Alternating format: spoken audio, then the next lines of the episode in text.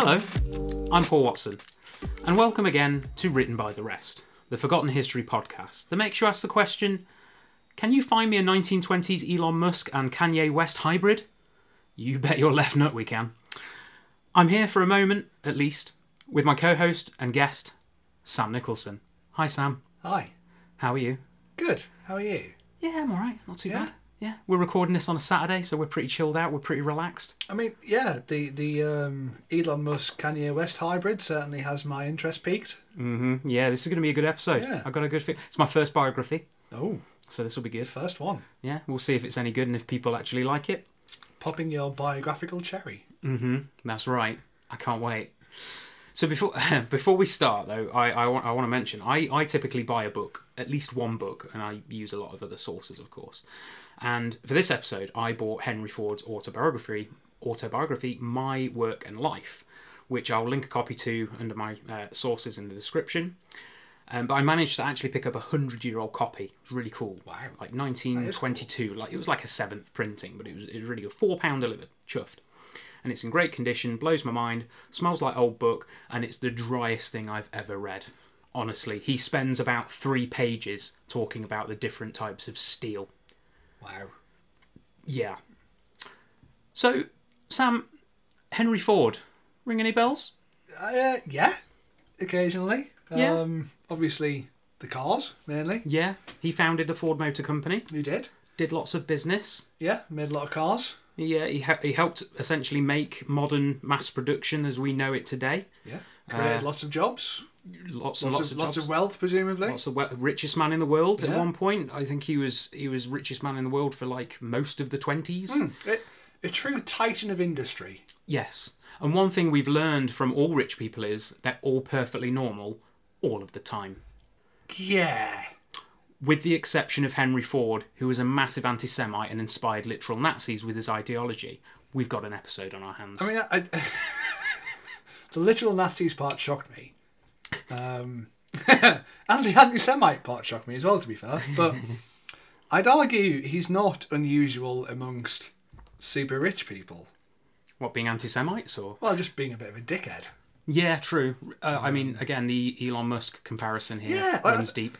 I think Bill Gates gets too much hate for a guy that essentially just wants to help people, I think. I could do an episode on, uh, on Yeah. him at some point. I reckon. Um, oh yeah, he's he's not everything he seems either. But Well, you sound like Russell that's for another there. day. That's for another day. Um, but yeah, Elon Musk certainly is a bit of a twat. mm-hmm. Um, sorry, carry on. That's all right. So Henry Ford was born July thirtieth, eighteen sixty-three, in Springwells Township, Michigan. Sounds lovely. It, it, it does. What's not so lovely is that he lived on a farm um, with his father, William Ford, and mother, Mary Ford.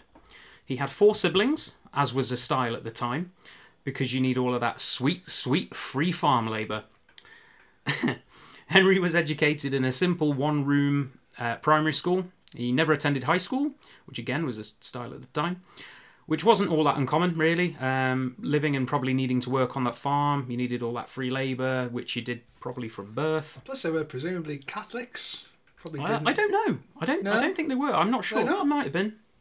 I don't know. Well, uh, I mean, the, so Ford's Ford's mother was Irish, so actually yes, Probably, they could have been. yeah. Yeah, they probably would. Just would have, the- oh, maybe yeah. Protestants. There probably there wasn't a lot of access to contraception in the first place, and being Catholic, obviously, Yeah. don't tend to use contraception. No.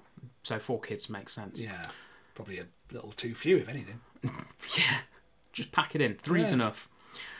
turns out he wasn't a fan of working on the farm. Um, when his mother died, he was quoted as saying, "I never had particular love for the farm. It was a mother on the farm that I loved." Oh, Aww. bless him. bless his cottons. So for the late 19th century, he had a pretty typical upbringing. Um, he wasn't from any major privilege. Um, he has a few advantages that others don't, which we'll touch on. They certainly didn't go hungry either, but they were by no means rich, which is pretty rare for people who end up being horribly rich, and in fact the richest people in the world. I mean, like, yeah, the richest people in the world usually come from horrendous suffering, don't they? And they they climb out from under the parapet of poverty and become insanely wealthy. Yeah, so like Elon Musk's father, for example, hmm. owns fucking emerald mines in South Africa. No, no, he, he, he was a he was a working class South African hero, wasn't he? yeah, yeah, that was it. Yeah, Who yeah. just happened you're, to have you're, a few You're emerald mistaken. mines. You're mistaken. Who has a few emerald mines knocking Elon about. Musk is a self-made man. don't don't tell me otherwise. Mm. At the age of 12, he was given a pocket watch by his father, and by the age of 15, he was able to disassemble and reassemble watches for his friends and neighbours. Um, I know what I was doing at the age of 15, and it definitely wasn't putting watches together. You know what? I, I tried to learn to do that recently, and I can tell you for free, it's really fucking difficult. Yeah.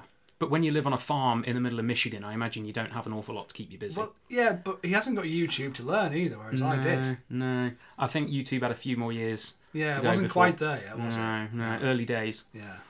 But he went on to build his first steam engine at the age of 15 as well, which again is something I didn't really bother with at 15.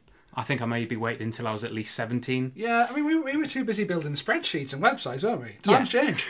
yeah, I, I struggled with Connects back in those days. So apparently he's originally considered electricity for an engine as well, but apparently the batteries were too heavy and impractical, and the range wasn't great. And oil was cheaper. and oil was a hell of a lot cheaper. Along with getting his pocket watch, another formative event in his life, or his early life at least, was seeing the operation of a Nichols and Shepard road engine. These are engines that you see at steam shows nowadays, but they were basically used um, in, on farms to run things like sawmills and threshing machines and things Okay. like that. And he, he does say in his biography it was one of his very formative experiences for wanting to build a car. And that's when he ends up spending about four pages talking about the position of a boiler on a machine, and I my eyes glazed over as I was trying to read it. I mean, to, to write an autobiography and spend that much time on the inner workings of machinery is quite telling in a way, isn't it? it it's Yeah. it's a person that didn't either have a lot of personal experiences or didn't value them as much as technical knowledge. No, he he spends a lot of his biography talking about work, and obviously his biography is called My Life and Work, but work is encompass his life. It encompasses his life. It's all he talks about in his Yeah. biography. It was a very eye-opening read, actually. But yeah, it was boring as hell. I can't stress that enough. so we're piecing together here uh, absolutely jack shit to entertain a child in the 1870s to the point that seeing an engine for the first time, which to be fair was probably pretty cool, um, and a watch is enough to focus him into engineering, using his hands and his head to build stuff, which is, you know, in a pretty depressing time to be alive. Yeah, I think I think like you said, seeing an engine back then would have been revolutionary, wouldn't it? It Oh, would, yeah. it would have been mind blowing. Yeah, I suppose so. Especially something moving, Yeah, like like a, a moving a horseless carriage. thing like that would have been something spectacular. Yeah, it would have inspired many a person. I'd imagine. Exactly, yeah. Fair enough. Like other people at the time, Ford eventually grew up, uh, and in 1879, at the age of 16, he took his first job as a machine machinist's apprentice in Detroit. He helped maintain steam engines at this point, and like many other teenagers today, he really got into his cars, eventually making it his entire personality. Ford married in 1888 to Clara Jane Bryant and had one son, Edsel Ford. They actually ended up living on a farm that his father gave him, so yeah, that privilege kind of showing a little bit there. Pretty much just to keep everyone off his back. His family wanted him to be a farmer and work on a farm and own a farm. I think he was given like 40 acres to play with. So he, he was like farming and I don't know, sowing corn, rearing cattle, all the while kind of building cars in the background. Yeah, pretty much. So he, he actually ends up working for bulb investor Thomas Edison. Might have heard of that guy. Doesn't ring a bell, no. Yeah, he made bulbs and electricity and stuff. He ended up being. Nikola Tesla? I've got Thomas Oh, it is Edison. Thomas here. Edison. Yeah, that, no, you're thinking of someone else. Yeah, sorry, yeah, I'm getting mixed up. Yeah. That's Di- all right. Different guy. He became their chief engineer, and Edison actually helped fund some of uh, Ford's early startups, Wow. which is quite interesting. But but it's interesting because Edison was like, no, no, no, you need an electric car, son. Come on, let, let's get. And he was like, no, no, no, no. No. Ford, however, as, as I mentioned, did spend pretty much every working minute on engines, be they steam or otherwise, and by 1892 he'd finished his first car. So, being one of the first people in the world to have a car, you can imagine the sort of reaction that people had. What, what was was Henry Ford the first person to make a car? No. No, he, he, he is a bit behind the curve here. Europe, so Germans, uh, Mercedes Benz, they were building cars before him, and they actually were selling cars in, in, in the United States as well. But at this point, at least, cars are practically non-existent. Pe- Yeah. People did have them, but they weren't as we know it today. They weren't kind of mainstream. So actually, some of Ford's early startups, as it were, before he created the Ford Motor Company, he was building cars, but they were completely ad hoc, and it was against everything that Ford wanted to do. Ford wanted to make a cheap car that is easily replicable, market mass market. You get cheap parts. They were easily. They weren't just one-offs for one person, one rich person. Mm-hmm. They would be a car that every person could buy. Like uh, his, his adage of he wanted people to be able to buy his car who worked in the factory, and that was true. They Yeah. could. So begin, like I say, being one of the first people, I say, let's say in America, to have a car. it was interesting. I, I read this point is that the mayor at the time had to give him a handwritten and signed letter to basically let the police leave him alone because he kept getting bothered. He had to chain his car up to lampposts because people kept trying to either start it or they were just getting surrounded by people as he was trying to go about his day. Quote. For a time, I enjoyed the distinction of being the only licensed chauffeur in America, which I think is actually pretty cool. That is pretty cool. It's pretty cool. So, he, so he, do you know when Mercedes started building cars roughly? Was No, it, was I it think long? it- Was it long before? Uh, I think that they were definitely building cars after because there's a point in his book where he talks about going to a almost like a showroom and seeing a Mercedes up for sale. So Right, It was definitely it was definitely he was behind them. Yeah, he was behind yeah, Mercedes sure. Um, so yeah, pretty cool story. Uh, he's not a complete weirdo, and also unlike most people who become world's richest people, they're actually from reasonable, humble backgrounds. I think that's a good reflection so far. Granted, his father did give him 40 acres of land, which I assume included a house and a fully kitted out workshop. I suppose land at that point wasn't as valuable as we kind of see it now, Mm, Yeah, especially, especially, in, sort of middle America. Yeah, Um, Detroit. yeah. Um, I, I remember thinking on I think that was valuable now in Detroit. Definitely not. I remember thinking actually as I as I was writing this script that he's the equivalent of starting his own company out of his parents' garage. He's Jeff Bezos. Yeah. He he got given his garage by his parents, Yeah. loads of land, and he got to start his business from it. He is. He is the the 1920s Jeff Bezos. Right. I'm obviously skipping some things here um, because, in all honesty, his early life isn't super interesting, but he continues building cars, and by the beginning of the 20th century, he has formed the Ford Motor Company. In June 1903, he began building the very company that we know today. The years that followed, he did lots of cool stuff, and again, this isn't what this podcast is about, but I'm going to touch on them. So, he developed the modern assembly line, he reduced the cost per unit and increased efficiency of building Fords. Did you know his assembly line tech is still used today in car manufacturing? I did not know that. What, like the actual designs of it? The the the layout of the assembly line he created is still used today in, Yeah. in manufacturing. Yeah. He, he goes into this in his book a lot, and uh, again, I don't want to delve into the detail too much, but he, he literally thought out everything. He hmm. used to think out the space that a worker would need to do Yeah. their job in a safe manner. Yeah. Yeah. So, not giving them too little, but not giving them too much. So, he used the absolute, just the exact amount of space they needed to build a car, Yeah. He- or for that person to build a car. he, he literally changed industry as a whole. Hmm. Um, I, I work in the furniture industry personally outside Yeah. of this podcast, and again, in that industry, the production lines are based on Henry Ford's principles of how it should run. Exactly. Yeah. No, it, it's it's fascinating stuff. I mean, he, he also introduced the five day wage, which uh, at the time was groundbreaking. He doubled the the average daily wage for the time. This was around 1914. He did eventually end up actually making six dollars as well, which is less talked about because it's less cool. He came up. He he didn't come up with a five day working week, but he was certainly one of the early industrialists to promote it and actually implement it. Yeah. The government had some forms of five day working week and 40 hour weeks at the time.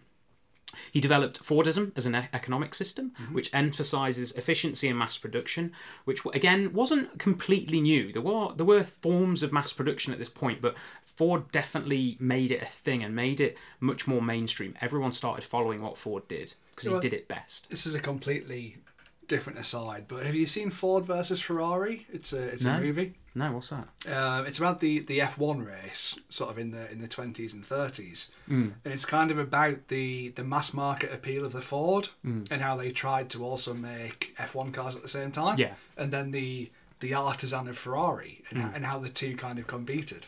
It's about the two drivers at the time as well, but it's, it's a really good movie. Uh, it's by James Mangold, who did Logan. I might give that a look. Uh, interestingly enough, though, Ford wasn't actually that interested in building race cars. He, he did it as a means It was to a an end. marketing tool. It was a marketing tool, yeah, because at the time it was about who had the fastest car, not actually how cheap or Yeah. well it ran. Which it was, is- is it quick? Yep, I'll buy it. Makes it even more interesting because you have Ferrari, who are very much making an F1 car, and, and kind of everything else comes off it. Whereas Ford is the opposite approach, and it's kind of the two the two sort of meet in the middle. It's it's really clever. Yeah, yeah, I like it. Be- yeah, because again, no one was really doing what Ford was doing at the time. Everyone just built cars for rich people. Yeah. Which, granted, probably made a lot of money, but it was all Yeah. ad hoc. Instead of producing hundred cars a year, a year, Ford could produce 500, 5,000. I I think one of his aims in the early days was to produce 500 cars in a day, and that was unheard of. People thought he was insane, but I, he managed it. He did it. Yeah. With, with every industry, somebody has to have that stance, don't they, of trying to to, Hmm. to shrink the cost of the tech. Yeah, exactly, exactly. And he did that. Like I say, it's down to the nuts and bolts he mm. used. He did everything to shave off cost and increase efficiency. But all in all, pretty good stuff considering capitalism at the time. Granted, five day weeks come from striking, which Ford was overtly and adamantly against in all forms. He absolutely hated unions. It's a bit like the British government, isn't it? Yeah, that's very topical. Well done. Um, he yeah he hated unions. He didn't think they brought any value. He ended up having almost like union busters working for him at, at certain points. Well, like union busters in like the Uh, I wouldn't The say violent ones, no, No? I, I, but he certainly had people who, who worked against them um, and on his payroll. So, so far, he's built a company from the ground up, taken majority control, and he continued to build up the business, releasing the Model T. By the start of the end of the 1910s, he's pretty much one of the richest men in, on the planet at this point. And this is where things take an obvious turn for the expected. Before we go any further, uh, we, we've discussed this already, Sam. It's worth filling people in here that Jewish people in the, the first half of the 20th century really weren't given an easy living in the US or Europe or pretty much anywhere at the time. And uh, it's worth putting into context a little bit here. Anti Semitism was quite rife, it was up there with, with racism. And I'm not excusing this, and I, I, I definitely agree to s- somewhat with the of the time of a person. So, someone being racist or someone being anti Semitic, I don't agree with it, but what I'm going to talk about with with Henry Ford here is that he took it a bit too far, and we're going to go into that now. yeah. Okay. So just to, to fill this in a little bit, it, it, it was no easy with a large volume of Jewish immigrants entering the country from around 1860 and peaking in the 1920s. This pretty much covers the entirety of Ford's life up to date. So when you're a billionaire, all of a sudden, two things tend to happen. One, you become a voice of thought leadership for other people, so automatically people will listen to you. Not entirely unreasonable. You No. are good at a particular thing, so people will hear you out when you have other things to say. And two, you have the ability and the power to buy your platform. So you can force your opinions, whether they be right or wrong, on people who will listen. So, Sam, you're the equivalent of Jeff Bezos. You're worth billions and billions of dollars in today's money. You don't have Twitter in 1920. I think MySpace was probably about three or four years away at this Yeah. point. T- Tom was just kind of readying the code, wasn't he? Mm-hmm. Just ready to. Ready to launch. Yeah. How are you going to get the message out there about your horrible, horrible views on a specific group of people? I'd probably buy a newspaper. Funnily, you should say that, Sam, because that's exactly what Henry oh, Ford did. interesting. He bought a freaking newspaper. Which one? Uh, he bought a, a newspaper called the Dearborn Independent in 1919. I'd probably go bigger than that. What, than a independent newspaper? Yeah. What, what are you thinking, like the Sun? The USA Today? I was thinking like the New York Times, maybe. Yeah. Was that not around? No, well, the point that yes, it was. I think the point with the the Dearborn Independent was it was a failing newspaper, so it wasn't doing very well, and he got it cheap. Oh, okay. So it, it had all the infrastructure. But he's also a titan of industry. He's one of the great industrialists of our time. Surely he could have afforded to do a Murdoch and buy something. Maybe big. maybe this was his plan, and he wanted to build upon it. But Yeah, maybe. he, he did he did build it up. So I mean, ultimately buying the newspaper, there was nothing wrong with that in principle. But he doesn't leave it at that. He begins using the me, uh, the newspaper as a vehicle, pun intended, um, to push his anti-Semitic propaganda. Over the next two years and over 90 editions, Ford laid into the Jews, blaming everything on them, from controlling banks and everything in between. He even discussed at the time what was being bandied around as the Jewish question. Dude. A question that someone else picks up a few decades later, as we all know. That's- Hitler, by the way. uh, just in case you weren't aware, you sat there scratching your head. Who is asking this question? Henry Ford and It was Fred- Hitler. Henry Ford and Frederick Nietzsche. They've got a lot to answer for. So they eventually got published into a four volume set. Now, I didn't read all of these, I read some of them, uh, but I want to share some of the titles of some of these articles. Sam, would you like to hear them? No, but you're going to tell me anyway, aren't you? Yes, I am. Otherwise, there's, well, there's going to be some quiet time. Anti Semitism Will it appear in the US? Yes. I think it's safe to say it will. this one's my favourite. I've say I, I, actually I'm going to save that one for last. Degradation of American baseball. I knew it. The damn Jews. Do you know what? These, these sound like the kind of YouTube video titles you get to when you get really deep into a conspiracy session. Right into a rabbit hole. Yeah. Yeah. Yeah. Jewish um, degradation of American football. How dare he? And also uh, another good one Germany's reaction against the Jew. Oh, Jesus, Henry. Oh, Henry. Hun. What are you doing? Read the fucking room. Read the. ri- Well, the room in the 20s was like. Still na- pretty shit. The- oh, yeah. Obviously, it's It was a pretty shit room. But um, keep in mind that at the time as well, the, the, the Nazi party, party was actually fledgling. Um, we'll touch on this in a little bit, but uh, the final one, this is my favourite. Jewish jazz becomes our national music? what? What does that mean? Fuck me. He was blaming the jazz movement on the Jews. You know what? I think that this is. It's a horrible thing to say, and it's really eye-opening. But if you think of the, the Sun, for example, It's a um, newspaper, yeah. It's a newspaper in the UK. Sorry, owned by Rupert Murdoch. Hmm. Twenty years ago, thirty years ago, their line, and argu- arguably still is, is all on immigration and them to, and immigrants taking control and. Yeah. and changing things and ruining things. This is exactly what It's been Ford going on for a hundred years. It doesn't and end. more. it doesn't end. The, the, the Jews of today are Muslims. Uh, we blame Exactly. Muslims for everything. Muslims We or did the Polish or wha- the, the whatever early it is. noughties. Yeah, this never stops. It just it. This is what annoys me about Just history. changes. We constantly repeat ourselves. It never ends. and these go on complaining about how Jews are bringing communism to America and literally ruining everything. Uh, there- There's it's pretty much not a subject he doesn't touch upon. Obviously, finance being the biggest thing here. Why would the Jews bring communism to America? So this was a this was a bit of a rhetoric that there was quite a lot of communist Jews. But the thing is with Judaism is obviously you can have different political views. You can be a left leaning Jew, you can be a right leaning It's Jew, you can be not a centrist Jew. You, It's not a political mindset. you can be a it? communist, you can be a capitalist, you, anything. Like fucking faith. there's no there's no yeah, it's a faith. It's not a direction of your entire life. Ford was also inspired by uh, a book called the Protocol Protocols of the Elders of Zion. That, that sounds healthy. Right. It was a book that was written by Russians about 20 years earlier. I, again, I won't go into the detail, but it, it's a very awful book and it's very stereotyping Jews for everything you can imagine. It's it's horrible. It's full of conspiracy theories. And in fact, if you do ever happen to go down a YouTube rabbit hole hmm. and you're an anti-Semite, you, you will get a lot of people quoting this stuff to this very day, 100 years later, 120 years later. There's a there's a recent ish book called I think it's the Empire of Atlantis, and that that kind of it propagates these Jewish stereotypes and kind of goes into how Atlanteans are effectively the Aryan race, Mm. and, and there's an ancient battle between them and effectively the Jews. Um, Huh. That's a new one. Yeah, so so the the Nazis in particular saw themselves as these Aryan Atlanteans Mm-hmm. battling against this other force of the the Jewish people from from prehistory.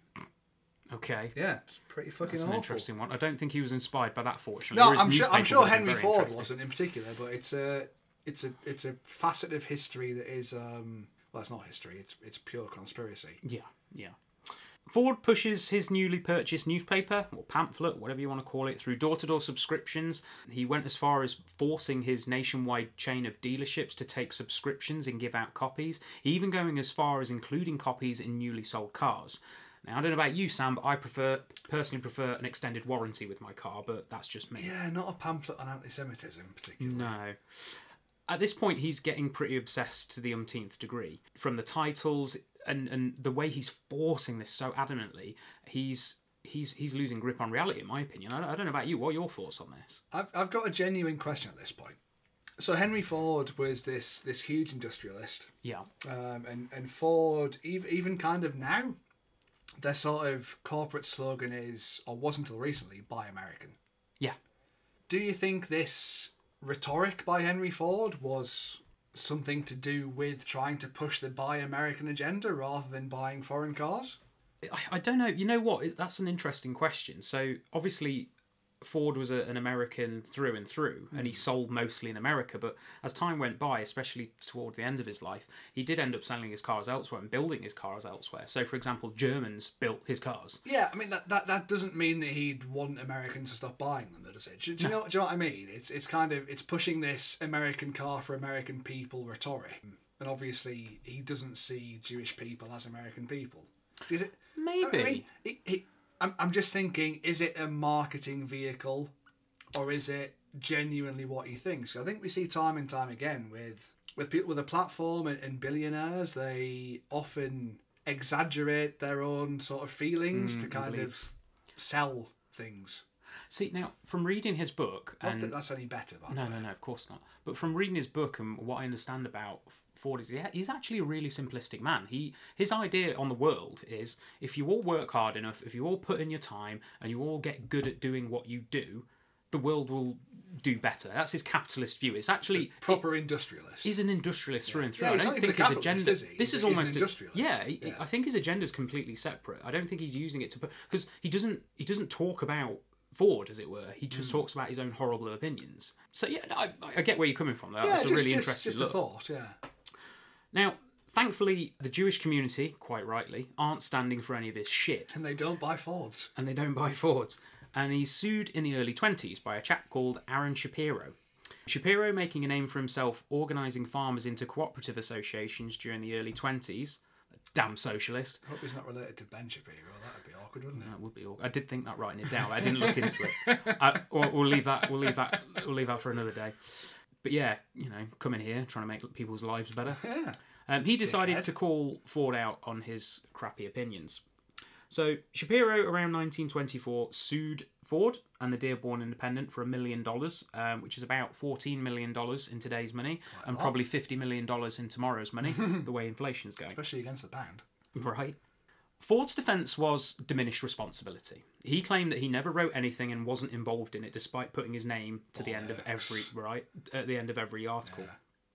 However, eventually Ford does retract. He, he actually issues a full retraction, which I found interesting at the time because the Jewish community were actually pretty chill about it. About 80% of kind of Jewish communities were like, okay, you, you've apologised, you've made an effort, Yeah. which again is more than what most billionaires would do these days. Most of them would just double down and become even worse. Yeah, I think it's also sort of symptomatic of the Jewish people throughout history as well. I mean, they've they've they've been through more than any other culture could Arguably, possibly comprehend. Thousands of years of it, yeah. And one, they're still here, and two, they're they're still they still have a lot of humility. It's it's crazy. Yeah, that I, I was surprised to read that. There was Yeah. a, it was a genuine article about how the, the Jewish community, to a large extent, kind of forgive might be a strong word, but they certainly wanted to put it to rest and just be like, okay, Thousands of years of oppression, and that's still the, the standing Yeah. point. It's it's Pretty- something pretty be, big, it's pretty big. special, isn't it? yeah, that's I'm pretty was pretty cool. They could Yeah. easily be like, no.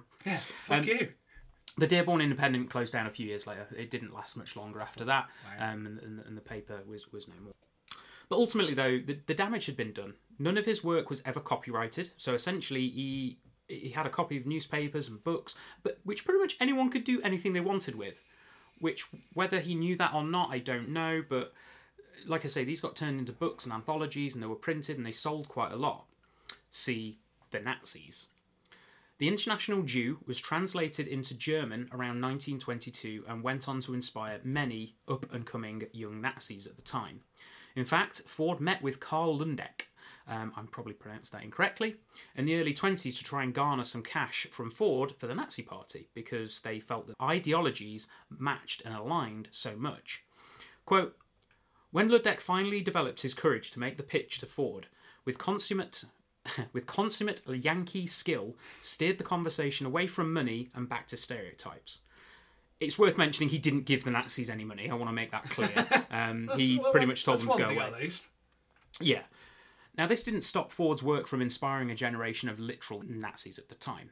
Um, a chap called um, Bido von Scherer, who actually eventually became the head of the Hitler Youth, said, and I quote, I read it and I became an anti Semite.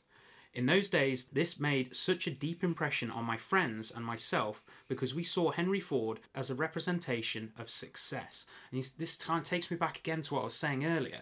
This guy's done something really, really good. He's grown a business from nothing. He's become a billionaire of the time. He's the richest man in the world.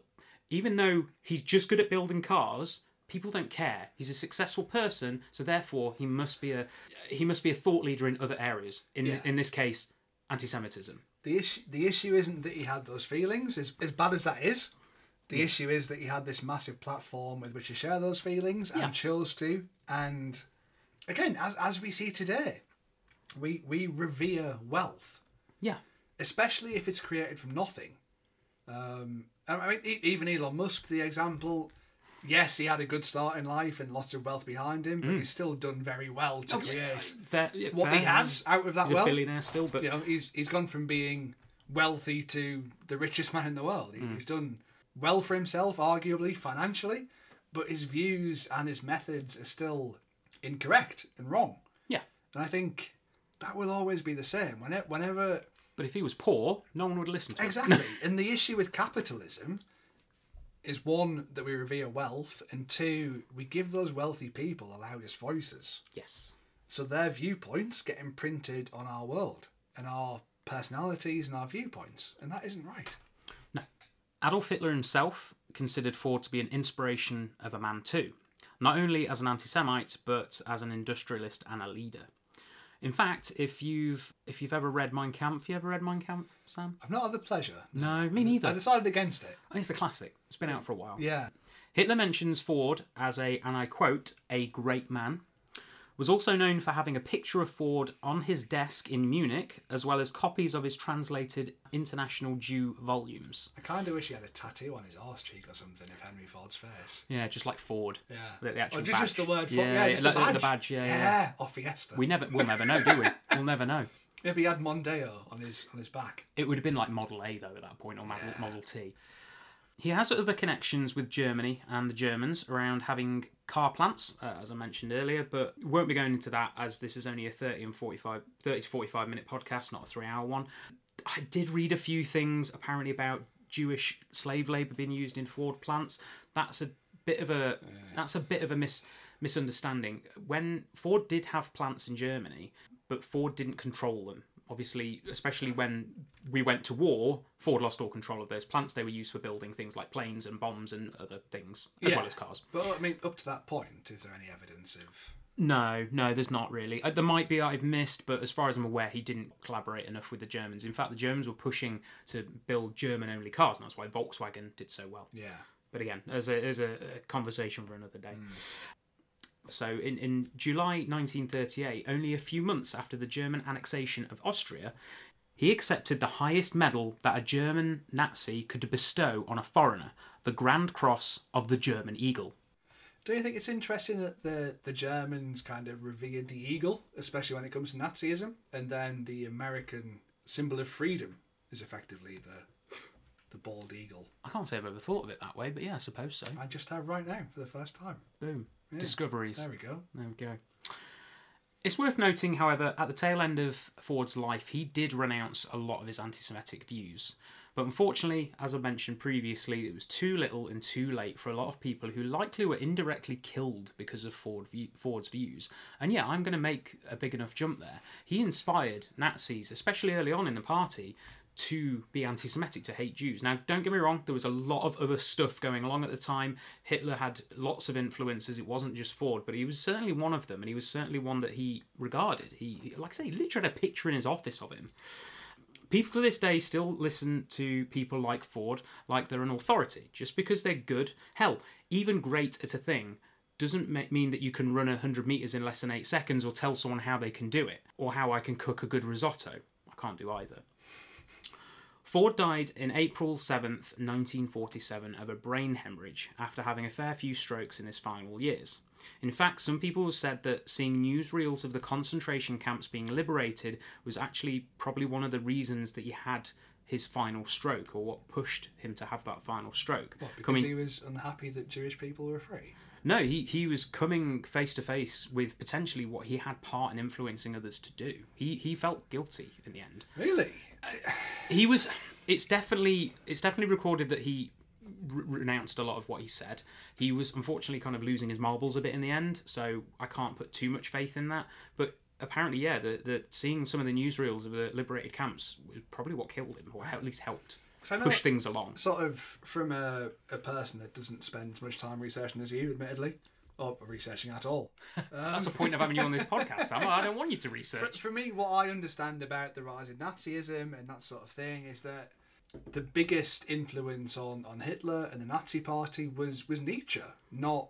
You know, I- I've never heard Henry Ford in the discussion at all. Oh, don't get me wrong. Like I say, I, I really want to stress a point here. He, he wasn't the only influence. There was loads of influence. Yeah, Nietzsche was is, Yeah. was one of them, but there was loads. Like I say, the Oh, Elders of of, Zion course, I mentioned earlier. Like, Yeah. That was influential. Hitler quotes that a lot in Mein Kampf. The story of Um, Atlantis as well, presumably. I wouldn't be surprised. He he was involved in lots of conspiracy theories and thought there was magic and treasure around the yeah, world. the e- esoteria and the occult was Hitler's bag. Yeah, he loved all that kind of stuff. I, but I could see certainly see from Ford's final years or even final days, seeing those new newsreels and thinking, "Hell, I've I've been quoted, I've been mentioned in Hmm. his biography. I might have had, I might have been a reason some of this has happened, or at least I'm a reason that I've given him some influence to want to do that.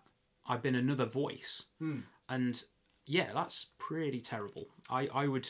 I think mean- that would probably finish me off. Yeah, I mean, he he wouldn't be the only sort of so-called great man throughout history to be um, credited with those kinds of views. No. I, you know, I might be being a bit extreme with it, but that, that's no, just my just- thoughts. But yeah. yeah. I mean, look, there's there's just to kind of wrap up here. that There's so so much on Ford. Uh, we've only had a taster today, but if you if you have chance, I encourage anyone to read up on him, learn a bit more. He lived a very interesting life, and he lived in very interesting times as well. Um, as always, we'll finish up as usual. Please like, share, review, tell your therapist and chiropractor, and this podcast, even tell your chiropodist if you get chance. Uh, I know that I do on a regular basis. But absolutely do not tell anyone who knows anything about history. I'm 100% adamant about that and I will not move on it. Sam, do you have any pluggables? I do. My YouTube channel at Sammy Shares TV. We don't talk about history, but we do talk about TV, movies, science, nerd culture, and anything anything that tickles my fancy. Really, Yeah. we, we talk about. That's Um, pretty cool. Whatever you want. So yeah, come come along, hang out, say hi. Cool. And if you like this particular podcast, um, feel free to get in touch. I've started including socials in the description. I've had my first listeners outside of the UK and English-speaking countries. So I've had I've had someone from Chile, I've had uh, someone from India, and I've had I'm actually getting quite a few from Belgium. So if you're listening from Belgium, hello, thank you, all three of you I imagine they are British people in in Belgium. yeah, someone with a VPN. yeah, exactly. Yeah, it's someone using NordVPN. You should get a sponsor. Uh, yeah, I should. Everyone sponsors NordVPN. I'm not sponsoring NordVPN. so we'll be back next week. I'm thinking of doing an episode on something called the Mau Mau Rebellion. If you've not heard about it, don't read it because I want to tell you loads of stuff about it and it's absolutely brutal and horrible. I'm going to have to put a trigger warning on it. But any thoughts from yourself, from the audience, from anyone, let me know. Bye bye.